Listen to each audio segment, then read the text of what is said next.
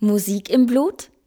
Eine Podcast-Reihe vom Jungen Theater Augsburg mit 21 BürgerInnen, die in ihrer Freizeit gerne Musik machen.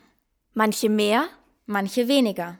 Manche für Geld, die meisten nur für den Spaß. Jedes Jahr sucht das Junge Theater Augsburg neue ExpertInnen, um zu einem bestimmten Thema ihre Erfahrungen, Gedanken und Erlebnisse zu sammeln und daraus ein gemeinsames Theaterstück zu entwickeln. Normalerweise. Dieses Jahr sind daraus zehn Podcast-Folgen entstanden. Sie fragen nach dem Ursprung von Musikalität, beleuchten die Wege zum eigenen Musikmachen, untersuchen die Kraft der Musik und sind voll von unseren fröhlichen, traurigen, erstaunlichen und immer musikalischen Geschichten. Folge 9 Musik und Stille. Mit Anita, Emma, Hassan, Jojo, Marion, Mathieu, Miguel, Yasemin, Ivan.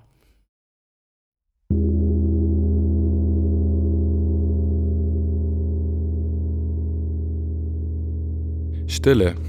Stille ist das Wichtigste, um Musik zu machen.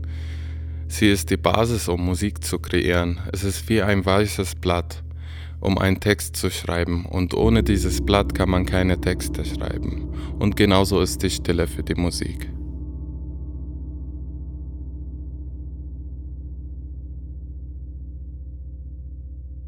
Es gibt viele Momente, in denen ich sehr gerne Musik höre und auch gerne Kopfhörer dabei habe, aber es gibt auch Momente, in denen ich die Stille lieber genieße.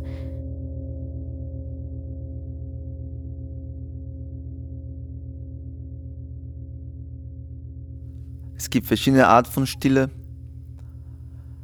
Zum Beispiel, wenn man mit einem guten Freund ist und man schweigt.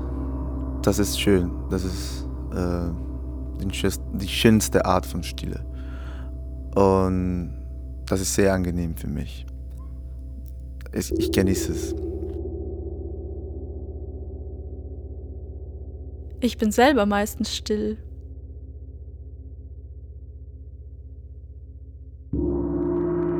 Ich würde sagen, ich habe ein sehr lautes Leben, also beruflich auf jeden Fall laut. Ich arbeite mit Jungen und äh, Jugendlichen, aber ähm, ich bin eigentlich immer am Sprechen und äh, es ist selten so, dass ich selbst zur Stille komme, aber es sind äh, vor allem die Abende, wo ich wirklich dann nochmal im Bett liege und für mich den Tag nochmal so in 10 Minuten, 15 Minuten Revue passieren lasse, wo ich still werden kann.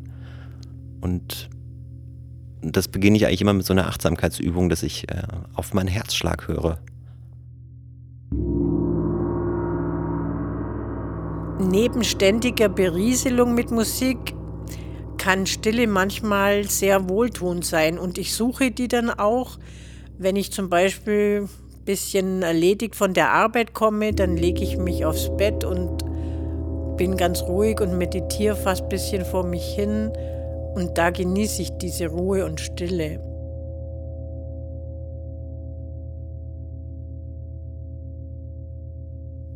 Das verdeutlicht mir immer wieder, dass es eigentlich Stille nicht gibt. Es gibt nur vielleicht Lautlosigkeit, aber es gibt immer etwas, was ich wahrnehme.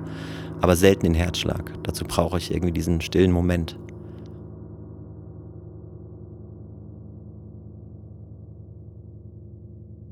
Die zweite Art von Stille ist, wenn ich alleine in meinem Zimmer sitze und ganz viele Gedanken plötzlich in meinem Kopf sind und die werden immer größer und größer und die Gitarre, die von mir ist, ist eine super gute Lösung, um diese Gedanken zu, zu kämpfen irgendwie, damit diese Gedanken äh, Musik werden und, und keine Angst mehr machen.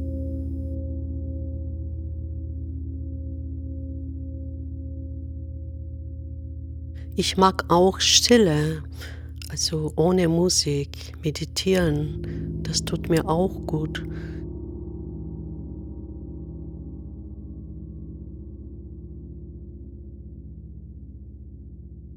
Was sehr toll ist für mich, im Wald spazieren zu gehen. Da ist immer irgendein kleines Blätterbewegen im Hintergrund oder vielleicht Vögel zwitschern, aber es ist einfach eine beruhigende Ruhe und Stille.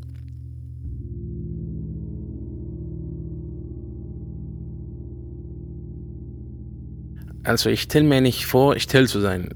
Ich muss immer reden. Ich kann einfach nicht still sein, ohne singen oder ohne reden. Ich rede immer und überall und in jeder Zeit.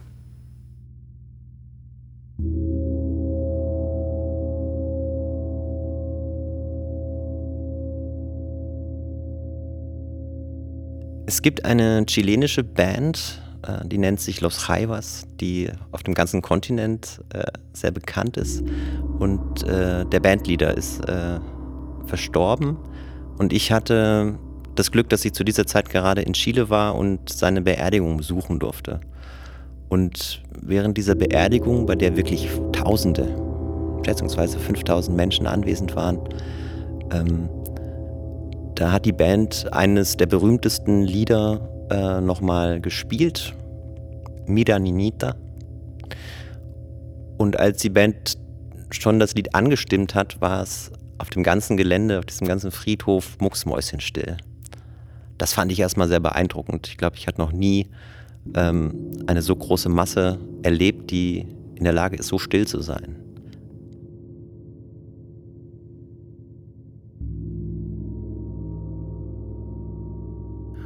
Also ich mag auch manchmal auch still zu sein, aber nur manchmal. Da gehe ich dann in der Nacht raus, wenn der Himmel wirklich so ruhig und still, dann lege ich mich einfach hin und dann gucke ich einfach in den Mond, in die Sternen, in den Himmel und höre ich auch ein paar Lieder. Aber da mache ich wirklich mein Handy so also komplett aus, dass er nichts mehr niemanden anrufen kann, nur Musik und einen Himmel anschauen.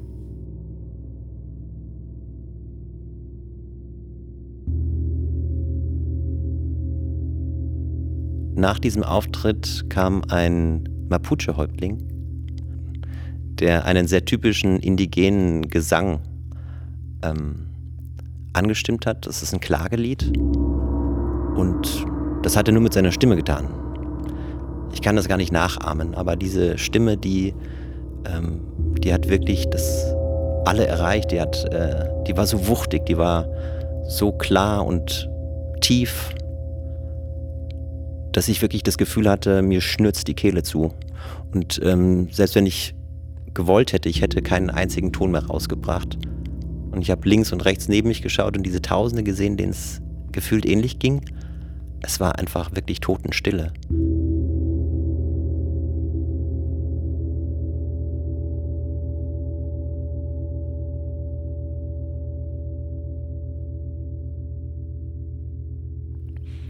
Man braucht Stille, um Musik zu spielen. Ähm, das heißt, für mich ähm, ist eine Melodie, also besteht eine Melodie aus zwei Teilen, und zwar Stille und Ton. Ähm, und ich glaube, das ist auch wie im Leben. Ähm, die Melodie wäre vielleicht ähm, das Leben und in einem Leben braucht man manchmal ähm, seine, seine eigene Ruhe zu haben.